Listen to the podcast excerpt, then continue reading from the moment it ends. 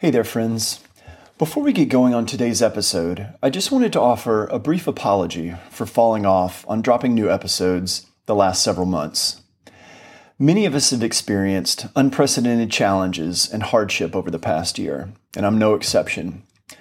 Though I've managed to keep myself in a pretty good place physically, mentally, and emotionally, I really struggled with a protracted period of unemployment and financial difficulty that forced me to really circle the wagons and focus on providing whatever measure of security I could manage for myself and my family. It really has been such a painful and uncertain time for the collective, and yet I know I'm really fortunate compared to so many others. However, things have taken a turn for the better in recent weeks, and I have a ton of optimism for this year, so that's good news.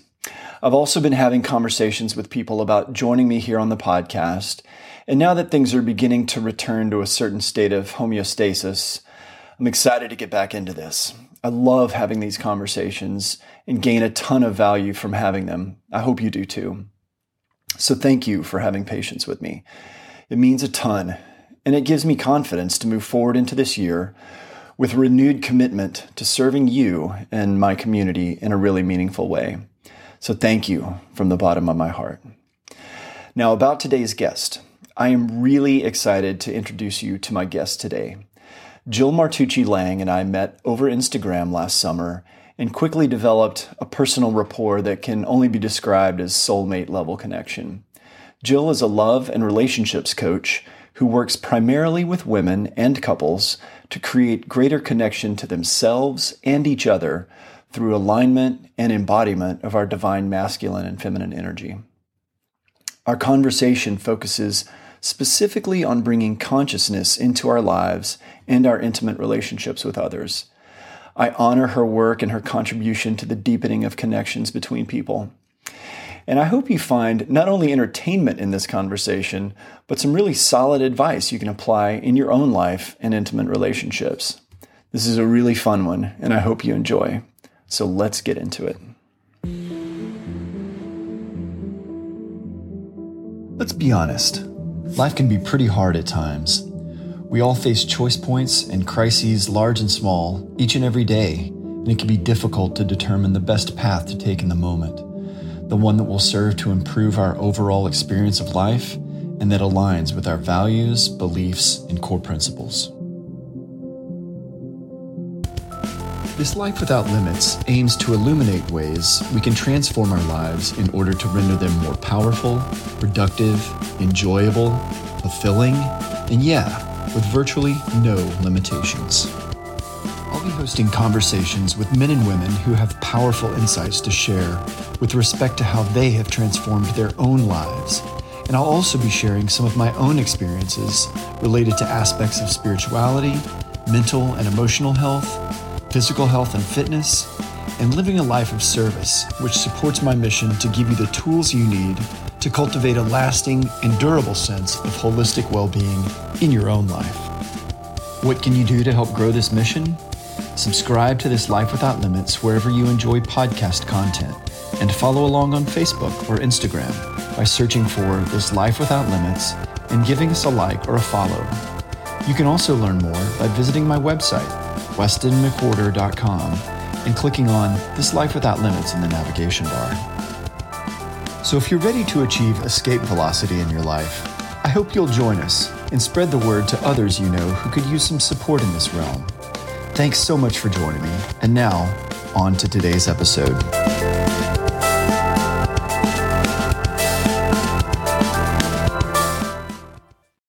Folks, um, I am very pleased to be sitting here at the table today with my very dear friend, Jill Martucci Lang. There you go. How about that? I was I like working it. in anyways. Like yeah, it. that's good. Um, also famously known as Coach Jilly in the socials. Um, thank you for helping make this happen. We've been talking about this for a while. This is. It's been a minute. Yeah. Um, and I was, uh, you know, I won't dwell on this for too long, but I've just been on on the road up to DC to drop my daughter off at college, and came through Charlotte, and you know, like I said, we've been trying to put this thing together, and so I got my ass kicked at CrossFit this morning. You didn't die or throw up. You no, did good. shout out to CrossFit Weddington. Yeah.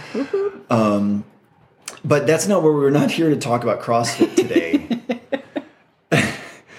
um, we're here to talk about conscious relationships. I think that's a good place for us to to sort of dwell today. Yeah. This could be a five hour podcast. Yeah, in fact, I was thinking about that on the drive over here. Um, that that we definitely are going to have a lot more things to talk about, but just for the sake of staying focused, um, I would really just like to talk about, you know, that which I feel like is your core competency, what you've you know done most of your training in, and um, I'm not going to put words in your mouth, you know, but maybe um, for the benefit of the audience, you can just kind of tell us a little bit about your background. Well, let's do background in a minute. Like, what do you do right now? Um, types of clients you work with, like, what's what's going on with um, with your business?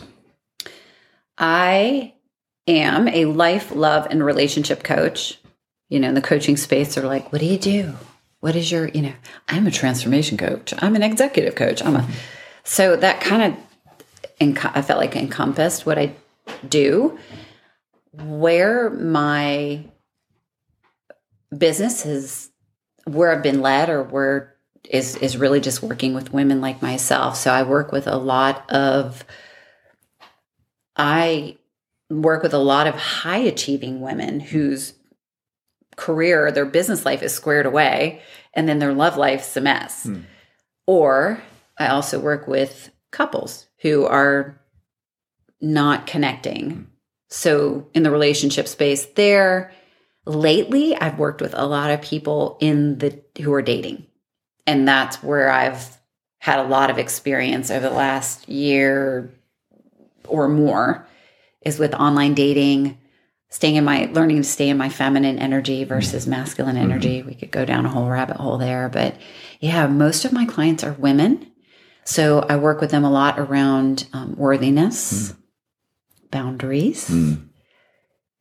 staying in their bodies, hmm. and being able to express what's going on being able to notice and express what's going on inside of themselves because most of us are really i would say i'll speak for women most of us women are very disconnected from our bodies. Sure. What has that journey been like for you? Because I assume this wasn't always, and we should also say that it is a journey, right? Like we're not at a certain place and you cross the finish line or anything like that. But what does that journey to this point look like for you personally? Because I think, you know, a lot of people who may, um, d- develop some sort of interest in uh, personal growth or um, development or you know be looking at uh, coaching you know hiring a coach or something like that or a mentor um, they think maybe that person has it all figured out and all together you know Yeah, right. so i'm curious if you would talk maybe just a little bit about you know your journey to a place of worthiness you know and um, and and confidence in being able to to express yourself and and um, and also you know hold space for the people that you're looking to help and heal. so my story i've always been i've always been a teacher at heart. I homeschooled my kids. Um, i wanted to go to college and be a teacher. And so the irony is that even though I did not go get a degree and a teaching certificate or a degree, um, you know, I ended up, I teach everywhere I go.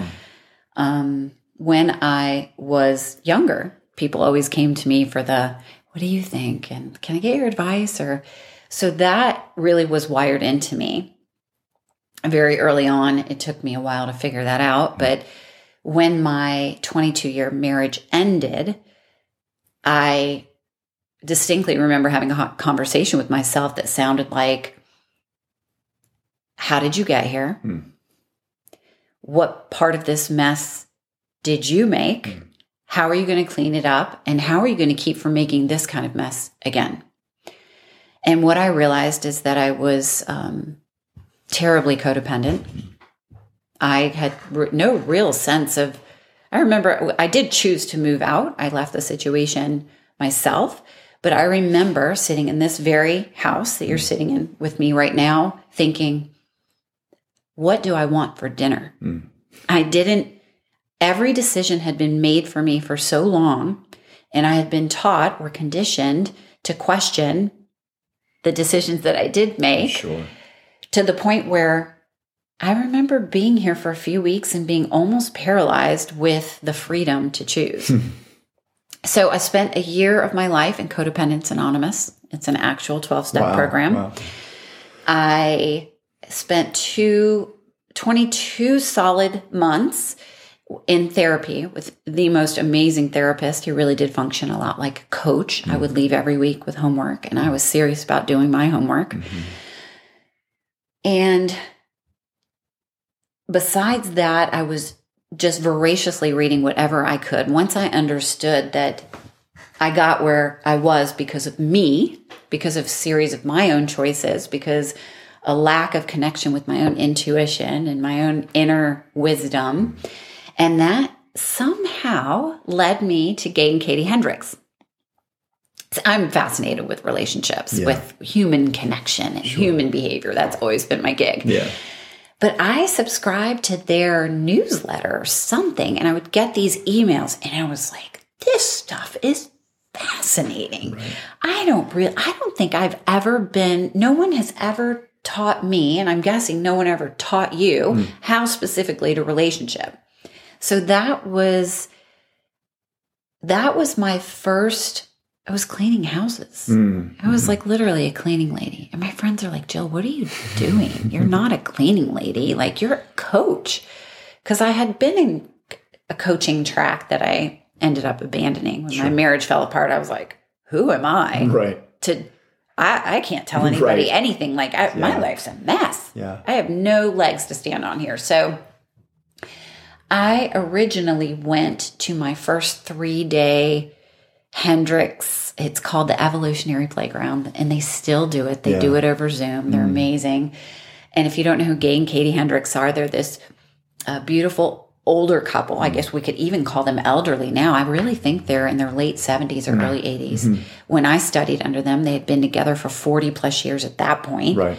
they taught they taught together and they would just gaze at each other mm-hmm. longingly like they were in love Yeah. it was clear and i was like i don't know what they have Right. but i want it Yeah. Sure. whatever they're selling i'm buying it whatever they're you know i want i want to eat what they're cooking and that starts so then i started studying under them and and they're i continue to study their work because it's something you practice over and over and over again Right. Um, I also studied a little bit under Christine Arylo, and she's in the self love space. She's written several books um, about learning to love yourself and, you know, tapping into the inner mean girl Yeah. that's, you know, those voices inside of you. I'm trying to think what else.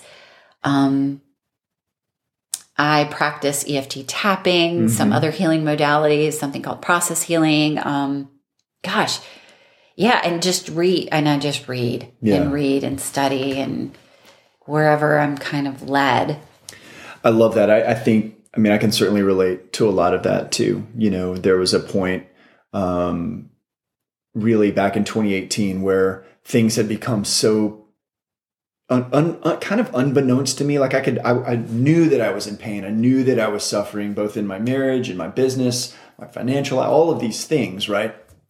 That, um, but I couldn't like really catch a bead on it, you know? And I think that, um, I mean, I'm curious what your thoughts are on, let's say, I'm just going to, like, these are the words that are coming to mind, like, like denying our purpose or denying our calling. That magical land of denial. How that, like, how that can really, I mean, I mean, you and I share a lot of common thoughts about the world and the universe and things like that, you know, but, but, um, we know intuitively that we're being pulled to a place, right? Of service, of healing, of even just being um, as positive of an example out in the world as we can possibly be, right?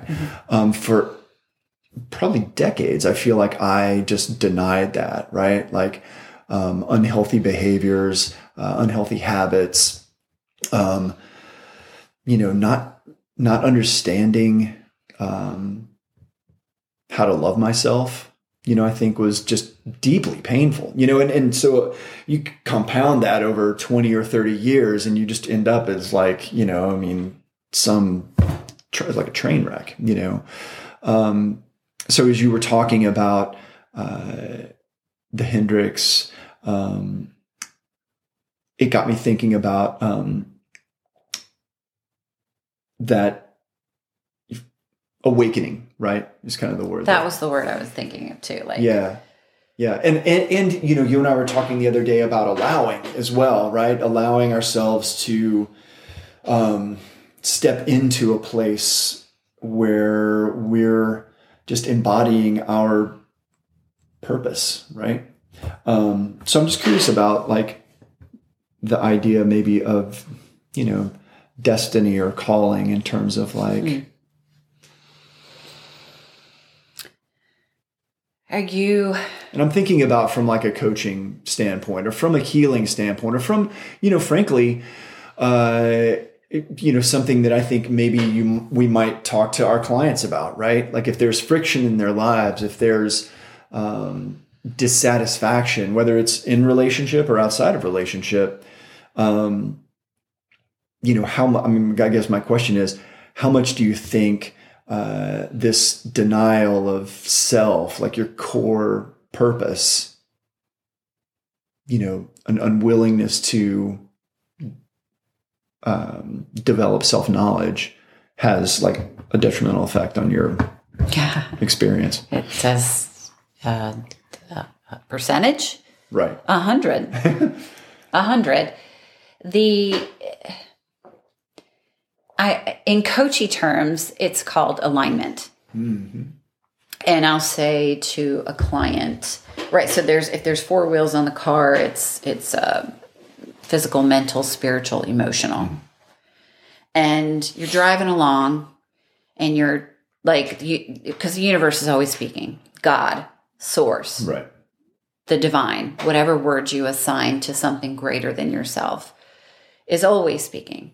Whether it be like you look at the clock and it says 11 11, Right. Right. or um, you know you say something at home during a conversation with another person and you go and meet with a friend and your friend literally says back to you the same phrase that you just said earlier and you're like well that's weird Right. i was just talking about that things like that um, those those things are so alignment is when everything is in flow it's Right. you're happy there's an ease there's a but most of us live out of alignment so as many of us drive a car you know as soon as your car gets out of alignment now it's either going to pull to the right it's going to pull to left it's going Right. to there's going to be a vibration or your wheel makes that loud noise and what we most of us do is we turn up the radio wow. Wow. Yeah, that's great. right Yeah.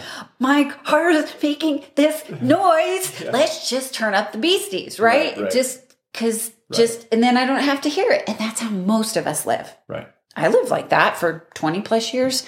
In a marriage, my, my, um, my inner wisdom, that voice that is wired into every one of us was saying like, you're out of alignment with yourself. But, you know, I was also raised in the church. And so that was the implication of that was selfishness. The implication of that was self um, glorification or self centeredness. And Right. that's all a big no no Right. in religion. Right. And it's funny because I was just having this conversation with my mom the other day, and I said to her, you know, sadly for me, I'll speak for me, um, being raised in the church taught me to turn off the voice of my intuition. And some people call that the Holy Spirit in the church. sure. And it was you listen to that man and what he said, Right. and that teacher and what they said, and you read this book and do what it says. But when that thing inside of you, right, when the wheel's wobbling, Right. you just turn up the radio Yeah. and then you're out of alignment. Yeah. And most people live out of alignment. Yeah. They don't know how they feel. They don't know where in their body they're feeling it. And and they're just turning up the radio. Yeah. And then if you ask people like, "Are you happy?" If I said to you, "Weston, are you happy?"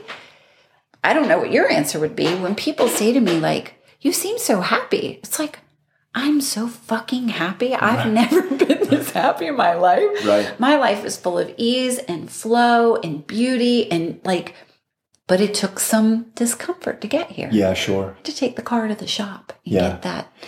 Yeah, I mean, it really shows. I think that's probably what I've I felt was like most attractive about you. You know, is just that um, ebullient personality. You know, you're you're like in. in I mean, we all have up days and down days, right? I mean, we all turn the radio up, right?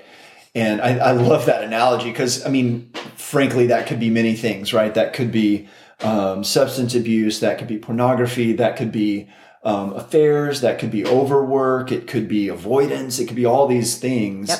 um, that create distraction from what the core problem is. You know, um, I am pretty happy, by the way. Yes, um, but it, that's actually a great, I think, segue into thinking about how we come into relationship, right? Um, if we've got this sort of like unaddressed, uh, um, not deficiency, I don't want to say that, but Stuff. we've got this unaddressed stuff in our lives. And, you know, one of the ways of turning up, you know, the radio is to go find a lover Yep. or jump on a dating app or um, just rando pick up people at a bar and, and do things like that, you know. And I mean, I know we we both know people that are like that. We, I, I mean, I've certainly done that in my past as well, you know. And um, and so I'm curious. Like, I think there's probably two two things that we could talk about. One would be how does or you know what's what's the process from an individual like especially maybe they find themselves single desiring a relationship or desire i mean because humans thrive on connection and all of that um, but yet just kind of bull in a china closet when it comes to sort of like re-entering that fray Yeah. you know um, i know for myself i this past year like during the um, you know when the pandemic started uh, i think maybe this was partially because of that, but also then it became this very intentional practice of just being single and celibate for essentially the entirety of 2020. Um, and it was a huge like reset for me in terms of like how I wanted to show up in all relationships, really. But I mean, if we're talking about like, you know, intimate, loving relationships, um, what's the process someone can can go through. I mean, it's very unique and in, to the individual. Yeah, right? for sure. You know, I used to think, and I actually think I used to teach this, that you needed to be a, you know, if you broke up or if you got out of a marriage or if you got out of, you needed to be alone. You hmm. needed to be alone. And do I think there's value in that? 100%. Hmm. I mean, I know people who literally can't be alone. Right. They either are, are out and about all the time or they're filling their time with hmm. Whatever distraction filling mm-hmm. filling the but being alone or being in let me let me say that different being in solitude mm-hmm. is very difficult. Mm. So i think step one honestly is can you be in solitude? I had a client once who i asked her to spend four minutes in solitude every day and she was like wait what? You mean i get what? No can't meditate to an app? Right. Can't turn on the music. Just be with you. Right. Close your eyes. Breathe. Be with you. Four minutes. She was like, wow, that was hard. Right. Right. So, solitude, I think, is really important. If you can't be alone, you're going to, whether you realize it or not, you're going to make bad dating choices, Mm-hmm. bad relationship choices, because then you you don't like your own company. Then you're going to be constantly looking to fill that space with company Right. that may not be suitable for you. So, solitude for sure. And that was, you know, after being married for a long, long time, right? There's always people around. Yep. There's always a husband or a wife or a a partner or a, a child or Yeah. t- children or Yeah. whatever and it's like to sit alone especially on a sunday night Yeah. Whew, yeah. sunday nights Yeah. Yeah. they're killer For sure. solitude i would say start there and the next thing i mean i've, I've written courses Mm-hmm. on this topic but the next thing i would say is would you date you Nah. That's a good question. I mean, that's just. I have a, I have a really t- tight knit friend group. Yeah. And we, you know, some of us are dating, some of us are intentionally celibate, some of us are new in relationships, but we talk. We all share experiences, and that came up recently. Would you date you? Do you feel like people are like? I mean, you have to answer that question honestly because I do feel like some, you know, if you're not attuned to what your ego is trying to do, you know, like Yeah. again, you just it, it, it's unhelpful, right? But I love that question. I think that's powerful. Yeah. And I would say the third thing would be get clear. Get mm. crystal fucking clear. Yeah. People are out there just going like, you know, I've been alone a while. Just want to, just want a boyfriend. I Yeah. just want a boyfriend. And then Yeah.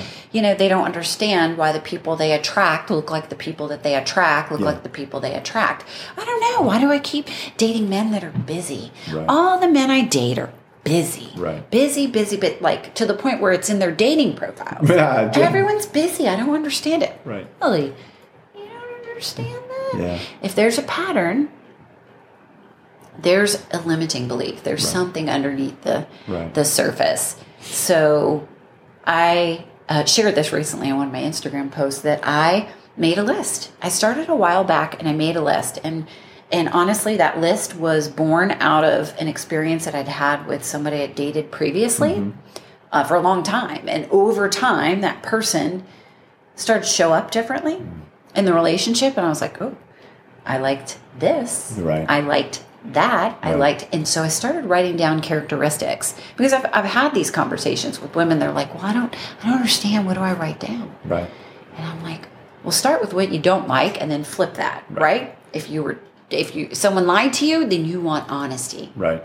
If someone t- clammed up during arguments, you want someone who can express themselves.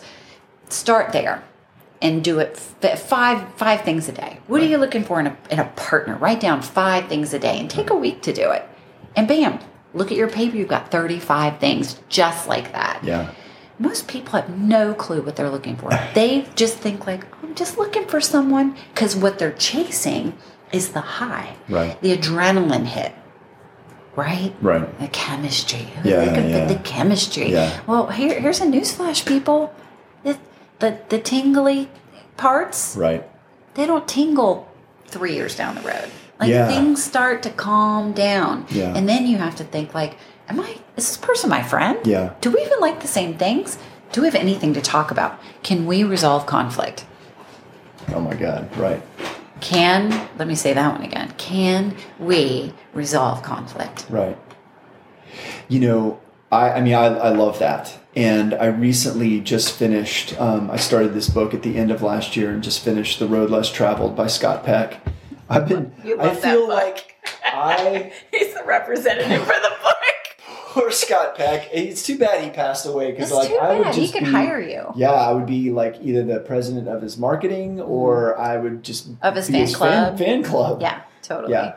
Um, but that book, honestly, like if you haven't read The Road Less Traveled, and the commercial you're it. in this place in your life where you're looking to get in relationships, I would say so. There was the one by Gay and K Hendricks that you, Yeah, that um, you gave con- me, uh, conscious loving. Conscious Loving Ever After, right? Well, that was for us forty plusers. Oh but God, for, old people.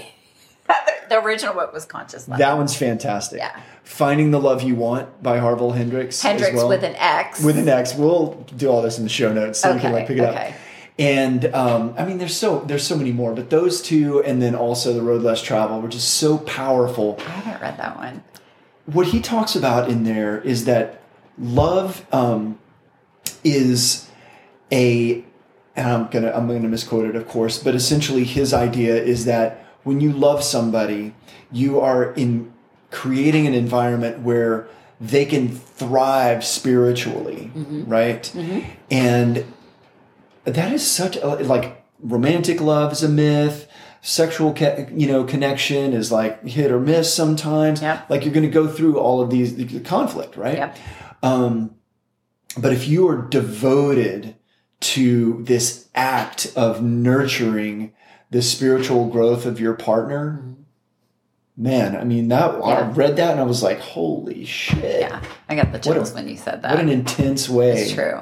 Well, because you and I just did a little installment of my weekly talk on sex on Instagram called Sex on Saturdays. And um, your question for me was, what is that one characteristic? Mm-hmm. How did the question go? Yeah, if a, if a man could bring like one characteristic into the bedroom that, that is important to you, what would that be? And I said safety. yeah. And so what you just said, that Scott Peck said, was like that we need to uh, collectively be creating an environment for our partner Yeah. to feel safe Yeah. to grow and expand. Yeah.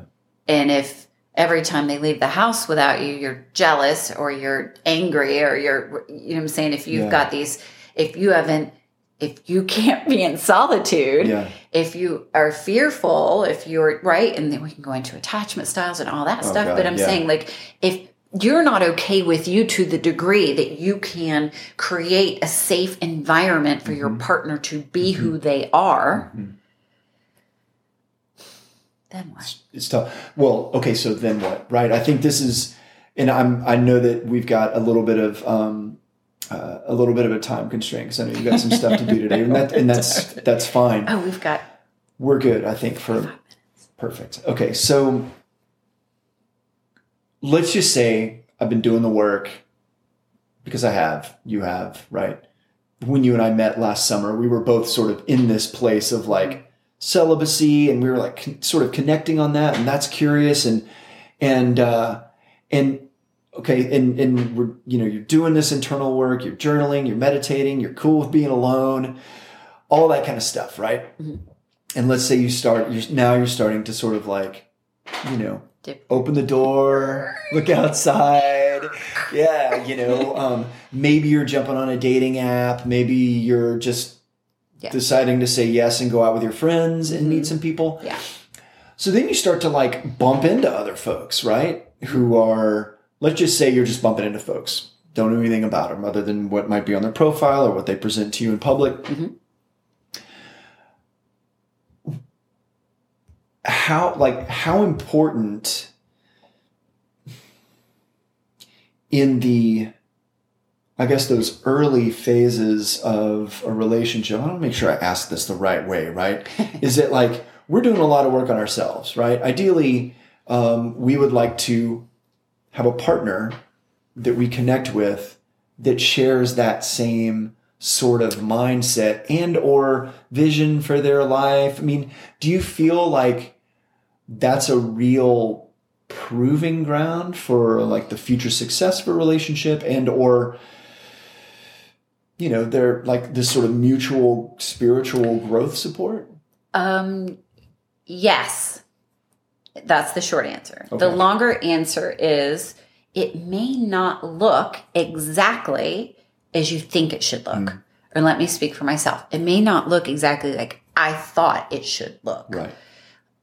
When I was in my previous relationship, the the one the long-term one that I had after my marriage ended, I thought that he needed to read the books that I read and mm. go to the workshops that I went to and mm. listen to the podcasts that I listened to. And I thought that he needed to do it like I was doing it. Right. And so while I was all entangled in my masculine energy and Right. trying to work out my own worthiness issues, what I was doing to him was letting him know he wasn't doing it right, Mm, which really is just a projection of my own wounding Right. onto him. Ah. So when he did do something that was open minded or growth or expansion minded, I think to your question, how important is it to have someone like minded Sure. or maybe on the path?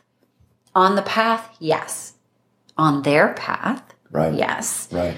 Um, but being open to it looking different Sure. than the way I do it Sure. has been a huge part of my journey. So is this person open Mm.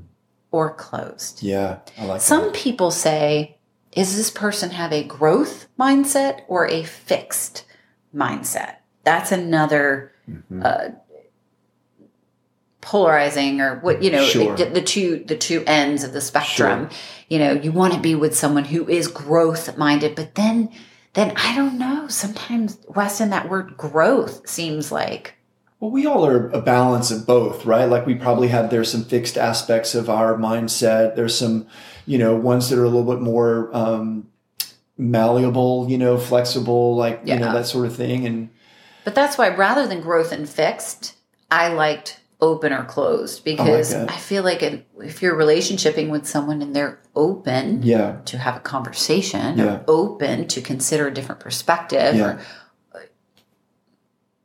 let me say something because I do feel like it, we we share a, um, a common background of being raised in the church, right?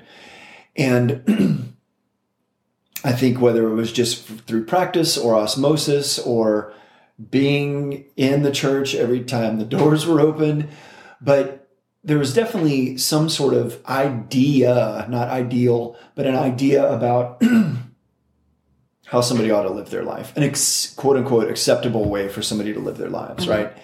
And so for the longest time, it was like, I'm only going to date, you know, girls that are Christians. And, um, and yet, you know, maybe we were doing, again, quote unquote, unchristian things like dr- going out to the bar and having a drink, you know, having sex with each other. Sorry, mom and dad, that happened. Um, I'm just kidding. They know it. kidding. It didn't really happen. it didn't really happen. um, you know, but things that were, you know, sort of counter to Yeah. that sort of uh, morality that was over. It was a, it was a, uh, a fabrication in some ways, you know yeah and and as as far as I have grown from that place, uh, that sort of like mental construct to where I am now, I still fe- still feel it sometimes come up and feel a little bit judgy about, oh, you you're not into this kind of same stuff that I'm into, you know. Um, and I wonder if that's a, you know, if that creates a little bit of a disservice, you know, to that person, right? Because it doesn't honor their experience.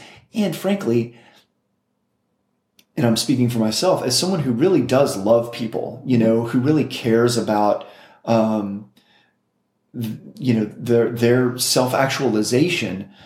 It's unfair to, I think, to say, oh, well, you're, you're not into this thing. It's right. Like, I think that's I think that's a that's a a place where we could bring compassion into the situation. I mean, yes, there's going to be you know red flags that show up in relationships and and just you know non-negotiable stuff that that shows up. Um, but holding space for like another person's experience, being a a lighthouse in that relationship. Yeah. Conscious relationship, the spirit of conscious relationshiping, as I've been taught mm-hmm. and as I understand it, is look is coming home 1st mm-hmm. right? Mm-hmm. It's it's c- turning your attention inward Yeah. and getting curious, staying curious about what is going on inside of me. Mm. Am I judging this person and where they're at? Mm. Because ultimately, I'm judging myself. Right. I is this a projection? Right. Am I projecting my stuff on this person? That's been humbling for me over and over and over again. Yeah.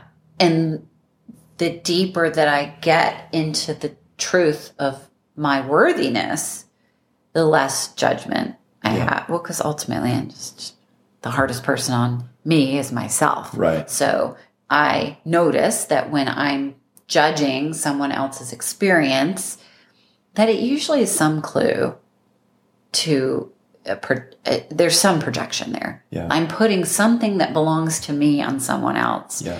And that's the heart and the kind of the essence of conscious relationshiping is what am I bringing into this moment, into this situation, into this pattern, into this conversation, into the right?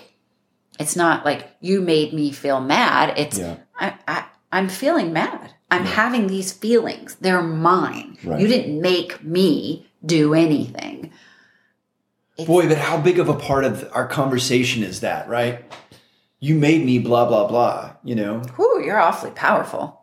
I just gave all my power away to Right. you. Right. If you can make me mad, now can you do things that bring up feelings inside of me? yeah. Yes. Yeah.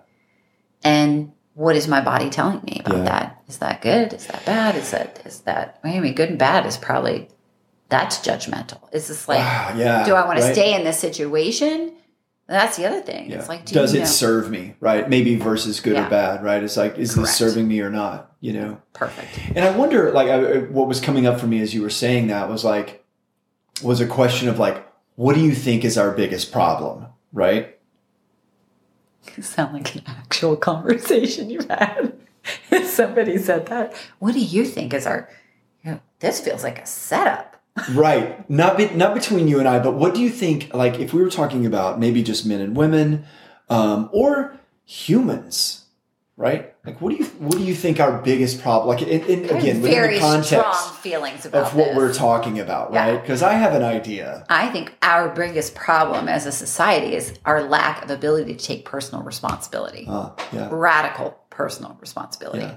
We have no idea what's going on inside of us. We think everything we're well, let's talk about the Karpman drama triangle. Right. How familiar you are, No, right? not. Yeah, ex- educate the, me. The, the draw a triangle out on a piece of paper, and what's on the triangle is victim, hmm bad guy. Who's the other guy? Good guy, bad guy, Okay. Victim. or rescue. Sorry, rescuer. Okay. Right. So there's got to be a hero or a rescuer. Right. There's a victim, Right. and there's a bad guy. Right. So let me see if you can get a visual. I have to get a visual in my head. So you've got a rescuer, a bad guy, and a victim. Yeah. And what we do is we live on this triangle. Everybody lives on this triangle. It's how we were taught, right? Right. If I'm hurting, it's someone's fault. Right. Well, that makes me a victim. Sure. Now I'm no longer in control of my own life because I'm a victim because you're the bad guy. Right. And then what do I need? I need someone to hero me, Right. someone to just swoop in and rescue me from you, Right. or I need you to rescue me from you. Yeah. So people, we jump around this whole, even the way we communicate Mhm. with each other in our business emails, in our right in our life with our friends, with our siblings, our family. Everybody's on the triangle. Yeah. They're either playing the victim, somebody's the bad guy, and we all need to be rescued Right. in some kind of way. And that's what we do in relationships Right. because we don't have any tools. So, what's the problem? The problem is we're all, no one is taking radical personal responsibility Right. for what they're feeling, for the, what they want. And it- we don't know, we don't have any language around that. We don't have any training around that. Right. It's like Yeah. we're all just doing the same thing we watched our parents do or Right. whoever relationship ahead of us. Sure. Yeah, it's really curious, isn't it? How much time we spend on, and again, I'm not, you know, poo pooing the modern education system, you know, a little bit, Yeah. you know, but, um, but it really is, I, I think, uh, a disservice to humanity that we don't, that, that we kind of, if, if we succeed in some ways relating to others, it feels a little bit accidental, right? And, Yeah. and I think that, um, you know what I was thinking about al- also, and this definitely ties into what you were saying, is like um, an inability to like truly access feelings in a way that um, not only feels uh, safe for us to sort of experience, but also, yeah, you know, uh, trusting that that the person on the other side of those feelings is going to be able to receive that Yeah. um, with some non-judgmental understanding. What were you going to say that you felt like is the problem? Un- understanding how to communicate our feelings. Yeah. Well, because you have to know what you're feeling before you can communicate what you're feeling. Right. Right. And I don't think you get, you don't even get an understanding of that until you get to the therapist's office, right? It's so true. if we go to our buddy Traver, and I've heard him say this many times, like, who do I think ought to get therapy? Everybody. Yeah. You know, like every single person on planet Earth ought to go to therapy because you can start to, It learns some emotional literacy, yeah, right? Emotional intelligence, emotional literacy, a self awareness. yeah, You know, because then otherwise, what do we do? We kind of sleepwalk through life and just project all our shit on Yeah. people. Yeah. So it sounds like you know, as, as I mean, we were going towards like, okay, I've done my work. I'm ready to get in a relationship now. Maybe in it, you know, and it's like, I mean, that's kind of a an awkward moment to be in. You know, I mean, I think that it's like, Well, you know what we do, what I what I did, what kept me, you know, in a in a very unsavory, toxic situation for a very long time was this belief that something outside of myself had the power to make me happy. Mm. Something outside of someone, mm. something, mm-hmm. some scenario, mm-hmm. right? Because some people get caught up in a in a wedding, in a ring, in Right. a in a in a lifestyle, sure. in a dress, in a yeah, whatever. Um, but what we do is we just outsource. We outsource our happiness, which is ultimately codependency. Mm-hmm. Codependency is staying embroiled in, you know, unconsciously embroiled in patterns with another person. right, Um, but codependency is also just outsourcing your happiness. Like, like, hey, if you bring me a turkey sandwich, I'm going to be happy. right. Oh, or or if you're happy, ham. I'm happy. If you're right? exactly. if we go to talk about like you know Yeah. nice guy syndrome stuff, yeah. right? You want to come like- in? I'm in a good mood, so you're in a good mood. Right. I'm in a bad mood. Well, you're in well. I guess I got to be in a bad mood. Right. It's yeah, and it's like we do that in all kinds of crazy ways. Sure. But it's like you know, you showed up with a ham sandwich, and and I'm mad because you didn't bring turkey. Right. But I never said to you, hey, I would prefer turkey. I just wanted you to read my mind. And it's like, so you see, it's like we're doing this thing where we expect, we meet people, we connect. Mm-hmm. That whole thing's kind of funny to me because people are like, oh, it's just, you know, just he's so cute or Yeah. there's this, there's that. It's like, no, there's, there's a deeper meaning to the people we connect with. Sure. You know, there if there were 10 Westons lined up, you know, I'm going to pick the Weston. You guys all look the same. You're wearing the same Right. clothes, right? I'm going to pick the Weston that is more closely connected to my wounding Mm. than the other nine Westons. Mhm. And that's the way it works. That's brain science. You think you just you think you have a type? Ha ha ha. That's cute. Yeah. You might have a type, but your ty- what's rooted deeper in your type is the fact that this person that you're attracted to, that you've fallen in love with, is just here to show to mirror back to you yourself. Right. Interesting. Yeah. It's brain science. Yeah. You want the story to end well. Right. And you're going to pick the person that has the power to destroy you Hmm. or heal you. Mm. Choose wisely. Right. Choose wisely. Right. That's what we're doing out here. And you think it's all like, oh, I really like his shoes. You Yeah. know, that's cute. Yeah. No, it's No. nothing to do with the shoes. Yeah, and I think that you know to the degree to which we step into that with like openness and you know we had talked about allowing a couple of weeks ago like allowing ourselves to like sit in this place like for me that's been that's difficult you know um it's been difficult after i mean i i I was married for 10 years, but you know, my relationship before that, I was in for five or six years, you know, like I can, I can pretty much do commitment, right? But I couldn't do like integrity and intimacy. You know, it's like really, I'm here with you, but not really. exactly. Yeah. Exactly. Exactly. Um, so learning to like sit with that and use my words, um, to just be non-reactive sometimes. Uh, I mean, a lot of these are, you know, I guess healthy, masculine, energetic values, right?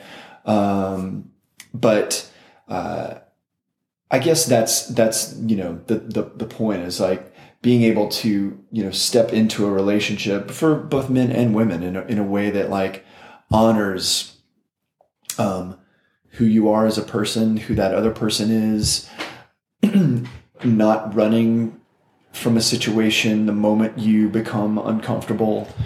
Uh, which maybe brings up also a question that I might have is like, Brings up stuff. how do you know it's time to go? You know, like Yeah. how much is too much? You know, like there's obvious things, right? Right. But if it's just like, you know, yeah. How much of boredom it? or yeah, I'll just How much I'll- of it is avoidance. Mm-hmm. I had to face that in my, you know, when I left my marriage, right? I'm all wounded. You know, I get this picture of, I used to call myself a rescue dog, like I'm in the shelter, right? I'd been beaten with the broom Right, and covered all in this arrows. stuff, Yeah, like yeah, twitching. yeah. You know, and, hey, don't open the microwave. I'm gonna start freaking out. Right. Um, and I did. I felt like that for a long time. Um, but the I totally lost my train of thought. When do you know it's time to go? Or oh, the avoidance. The Yeah, avoidance. I lost my train of thought. So at first I was like, nope, I'm out of here. Nope, that nope, I'm out of here. Yeah. Nope, that that looks too familiar. Nope, I'm out of here. Yeah. You know, what I learned was that if you are with the person that is going to help you heal the mm-hmm, stuff, mm-hmm. It's not that you're not triggered. Mm-hmm. Things are going to happen, behaviors that seem familiar, behaviors that seem like red flags Right. are going to pop up. Does this person stay with you to clean it up? Mm. Can you resolve conflict? Mm. Um, something happened the other day. I misunderstood a communication in my current partnership, Yeah. and I was triggered. Yeah. I felt rejected. It took me 12 plus hours to figure that out, Uh, but it was a miscommunication. I interpreted it a certain way. Why? Because that's happened to me before sure. and before and the time before that, right? I was with other people who were indeed being hurtful or Right. were indeed. And so, to stay in alignment and integrity with myself, I spoke up and I said, Hey, when this happened, like I noticed what was going on inside of me was I felt rejected. Hmm. And his response was, That's not, that wasn't my intention at all Yeah. and I don't want to hurt you and I don't want you I choose you. Hmm. He said to me, I choose you. And I hmm. was like, Well, what's the opposite of rejection is being chosen. Yeah. So in that moment, that person, whoever that person is to you or to mm-hmm. anyone listening, when that person immediately says, Well, that's not what happened at all. Right. That's this is what I said. Yeah. And you didn't even you right that defensiveness Yeah. Hmm. look at the Gottmans four horsemen of Right. what ruins the relationship killers defensiveness Yeah. if you're dealing with someone who when you come to them with a conflict or a feeling or an emotion and they can't sit with you in your feelings when you're communicating your feelings without blame or shame or criticism you're just saying i just said like hey i noticed i felt rejected Right. he didn't go i didn't reject you what do you say Right. but i've been with people who do that Yeah. Sure. so then this is a person who clearly can be with their own feelings because I just brought him mine mm-hmm. And he didn't run. He didn't get defensive. He didn't get mean. He didn't dismiss me. How do you know? Is it a red flag or is it a do you stay? It's does this person hold space for you? Can they sit with you in your in their feelings? Right. Which takes me all the way back to solitude. Yeah. Because if you can't be with yourself and your feelings, how are you going to hold space for someone else and their feelings? Yeah.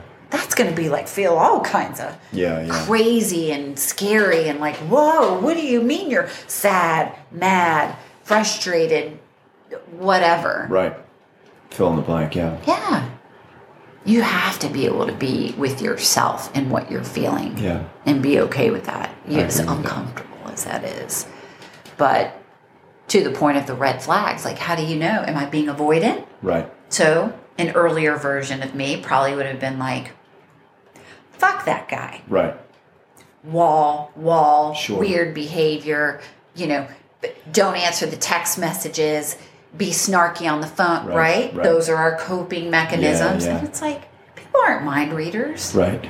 I had to Right. I had to dial it down. Yeah. All right, Jill, what is going on Yeah. inside of you? Yeah. And how can you communicate that in a way that doesn't assign blame? Yeah. I didn't say to him, You rejected me. Yeah. I just said, I'm noticing this is the feeling that's coming up. Right. So that's a whole education. Yeah, no, I that's amazing. I'm glad that worked out for you. How did you feel after that? I felt seen. I felt heard. I felt Good. understood. Good. Yeah.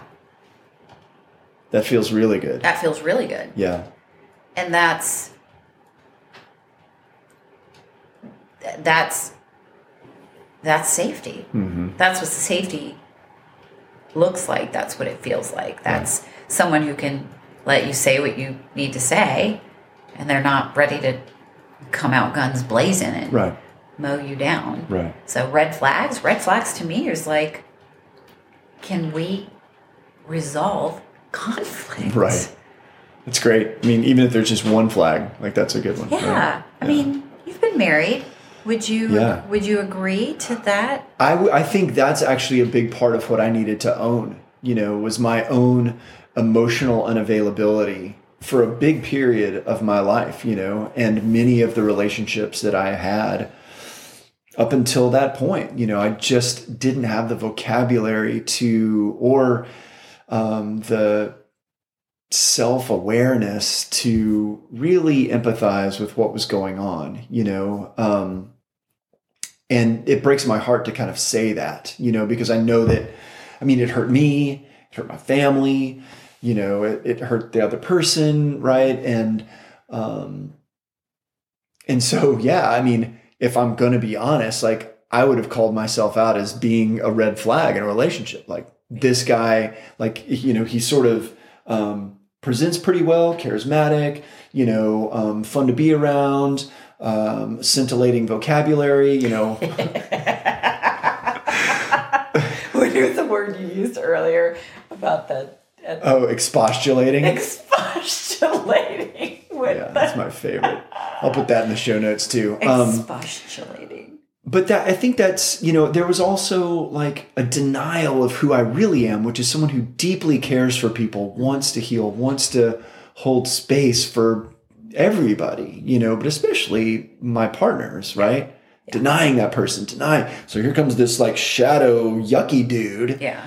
you know, and shit, man. I mean, I, I wouldn't take back the last 20 years of my life, but I wish I would have had an on ramp into that awareness much earlier, Yeah. you know, and that's kind of actually some of the focus of the work that I, that I do, you know, is like trying to, you know, get at men earlier Yeah. to talk about this stuff rather than trying to like heal in, you know, our ancient late 40s, right? I take every chance I get to tell my son. Yeah. He's 21. Yeah. Yeah. Yeah. I mean, I'm starting out with my with my boy Arlo, you know, he's Yeah. like 12 now, about to be 13. Perfect. you know? Yeah. It's super important. Perfect. You know, Yeah. I've got him reading um, the road less Da- traveled. David Deida. Oh David God, Deida. yeah, Way of the Superior The Man. Way of the Superior man. I love it. and he posts he posts hi- he screenshots and puts great. it on his Instagram and I was like, yes. Yeah, that's a great book. Getting him. We're getting him. Um, so I want to wrap up with kind of something that might be fun. I don't really know. Maybe it will be. um, since you sort of uh, work in this world, I know. Um, since you sort of work in this world, what advice would you give to people? Um, and it sounds like I wrote this question down and I totally didn't. I'm just like riffing off the top of my head. But I, I'm with someone now. I've, she and I have been together for about a month and a half. It, it's going really nicely. I love it.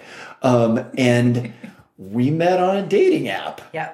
just crazy. Like I, I think when I um, was ending 2020, I was like, okay, look, man, you need to be brave. You need to, you know, kind of just explore some different options, right? Like Because I think you of- originally said to me, like, I don't know about that dating app stuff. Yeah. I don't think I'm going to do that or do, something to that effect. It's still- like, oh, you're cute. I know it's still it, it, it still feel feels a little yucky to me, just in terms of like the quick assessment of somebody one Yeah. way or the other. Yeah. That feels yucky to me. yeah. Um, and I'm also really happy with like how things went, right? Mm-hmm. So I guess my question was, you know, in that world, um, I'm a big fan of your fish posts, you know, but if you could uh, just give people some advice about um, maybe even just one suggestion when you're creating a dating profile um, and maybe it's obvious i don't really know but but what would be you know one or two things you would say to somebody if they're just going into that space and kind of like about up a profile? creating a profile. yeah to, if they're if they're really you know earnestly looking to you know set themselves up for success in that world Well, on a pr- on a very practical level, I would say um, simple things, right? Like use current pictures of yourself. Men tend to post either old pictures or pictures that are really don't accentuate their best features. Mm-hmm. Gentlemen, knock it off with the sun, with the sunglasses. oh okay yeah Yeah, we don't want to. We want to see your eyes. I know you think you look cool with a hat and sunglasses on, but we want to see your face. right We want to see your eyes, and we want to see your smile. If you have friends, great. Take a picture with your friends, but like I shouldn't be trying to fish you out of a crowd. Like, Right. which one are you? I don't want to see that you were in the Marine Corps in 1942. Um, but if you're, you must have at least one, a daughter, a girlfriend, a coworker, someone who can go through the pictures in your phone and go, this looks like you. Yeah. That looks like you. Your smile looks great here. Ask for help. Mm. Because right, this is you never get a second chance to make a first impression. Right. It's so true. Basic, yeah. And it's like if someone you you may be missing out on meeting really great people because your pictures are crummy. So on a practical level, ask for help. Ladies, knock it off with the filters. Please. Men, knock it off. knock it off. Just stop. That's literally. I gotta be honest with you. I, I just think that's one of the worst inventions It's- in social Right. media. Right. And I get it. Listen, I'm 49 years old. I have wrinkles, little creases Yeah, in my eyes, sure. right? Listen, the man for me is going to think it's great. yeah, And the man for you is going to think you're perfect. So knock it off. And that is just a deep worthiness thing, right? Absolutely. I get it. You know, the kitty ears and the weird, like, stop. Just post who you are, embrace yourself, learn to love yourself Mm-hmm. in all of you. Even if you're 40 pounds heavier than you were three years ago, right.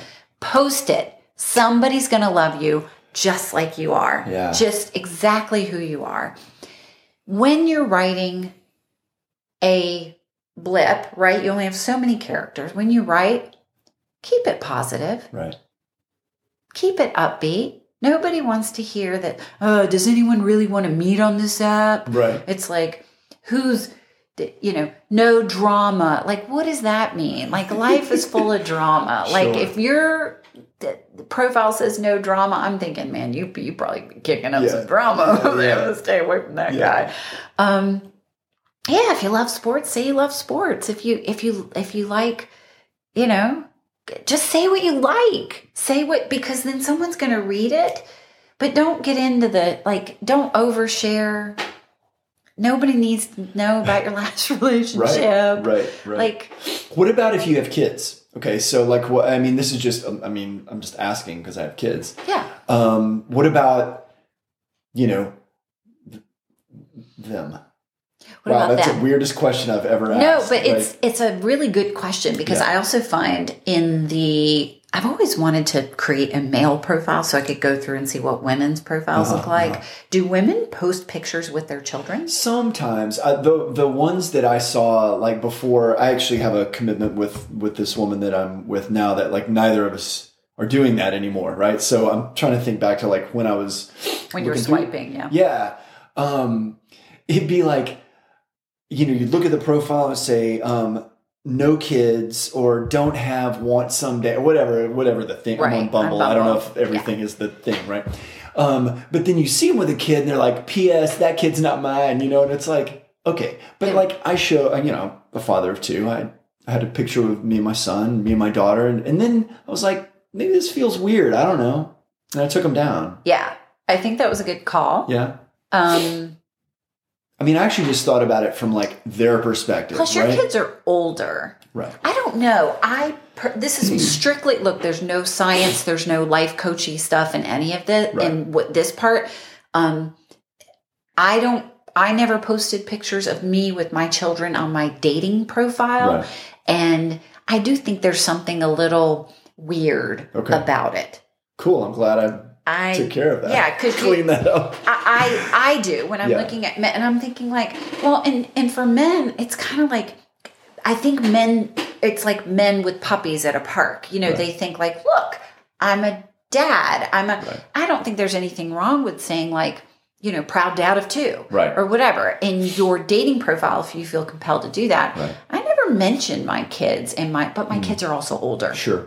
Sure. So, you know, and what was impressionable to me is as I'm swiping, if someone has young children, for me, that wasn't something I was particularly interested in. Yeah. You know, because I'm looking for a long term relationship. And do I want to help raise someone's four or five, six year old? Yeah. That's not right for me. Yeah. Yeah. That's just. That's just not in alignment with what I want. Yeah. However shitty they may, that may sound, we all have preferences. Sure. Um, okay, so that's the practical stuff. The intangible would be this. If you are online dating, I think it's fair to say that you can meet quality people online. hmm And so remember that the shitty attitude that you bring when you when you pull up that app is going to translate into your experience. Mhm. So energetically speaking, whether or not you believe in energy, it is all it, it is it's we're all connected in the universe. Yeah.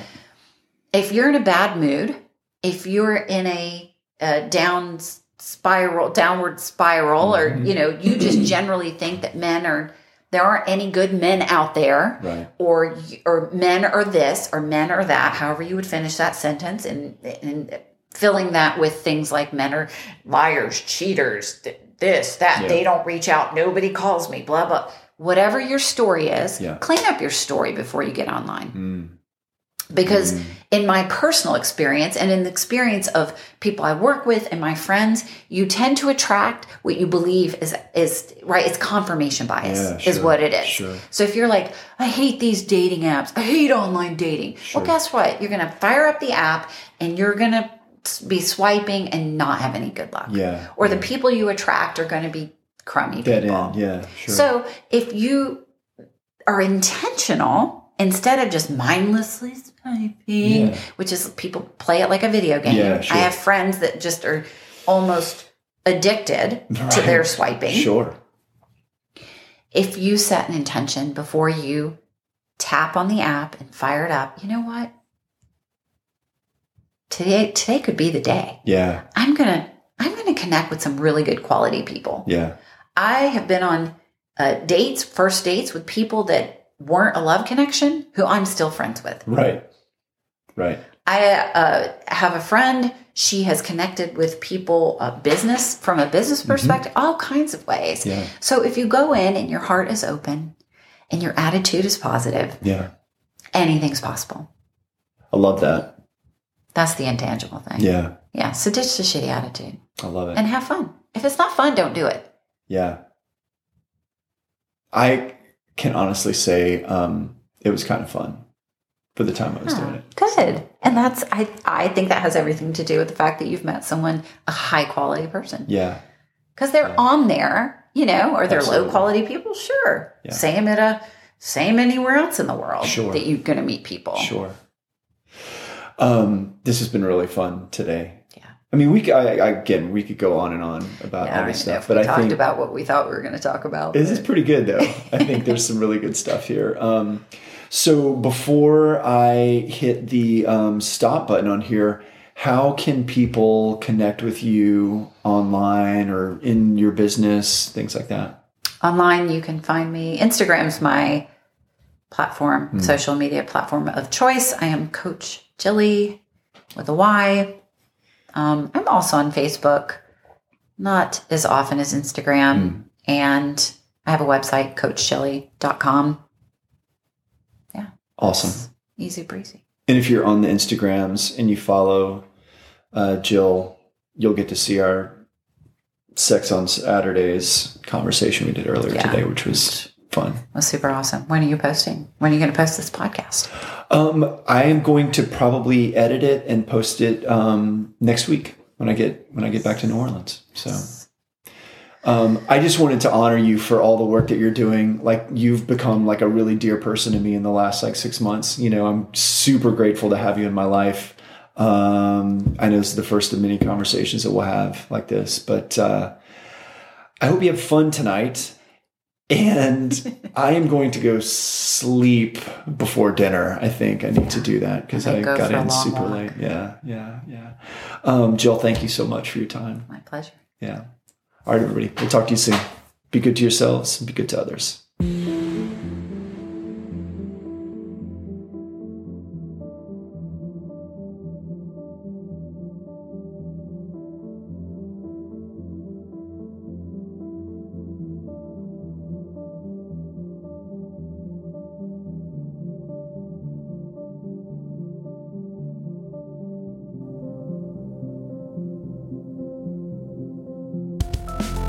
That's it for this episode of This Life Without Limits. I hope you will join me again for future shows. If you want to make sure to get the latest episode delivered to you automatically, please take a moment and subscribe on whatever platform you use to enjoy podcasts. Also, if you would take just a moment and drop a review for the show and any thoughts or comments you might feel like sharing, that would go a long way to helping me get this message out to others who need it. I also want to give another shout out to my man Billy Hayes for his killer work on the music for the podcast. Seriously, brother, you took this from zero to pro in no time at all.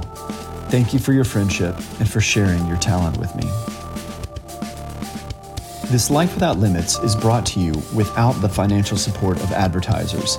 However, if you like what you hear and would like to support the podcast and the other content I'm putting out, you can show your support at patreon.com forward slash this life without limits.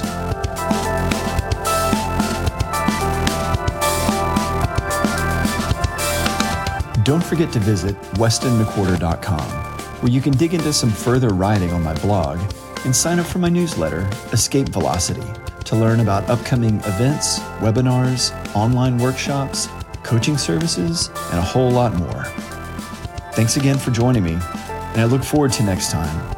Until then, here's to a life without limits, my friends.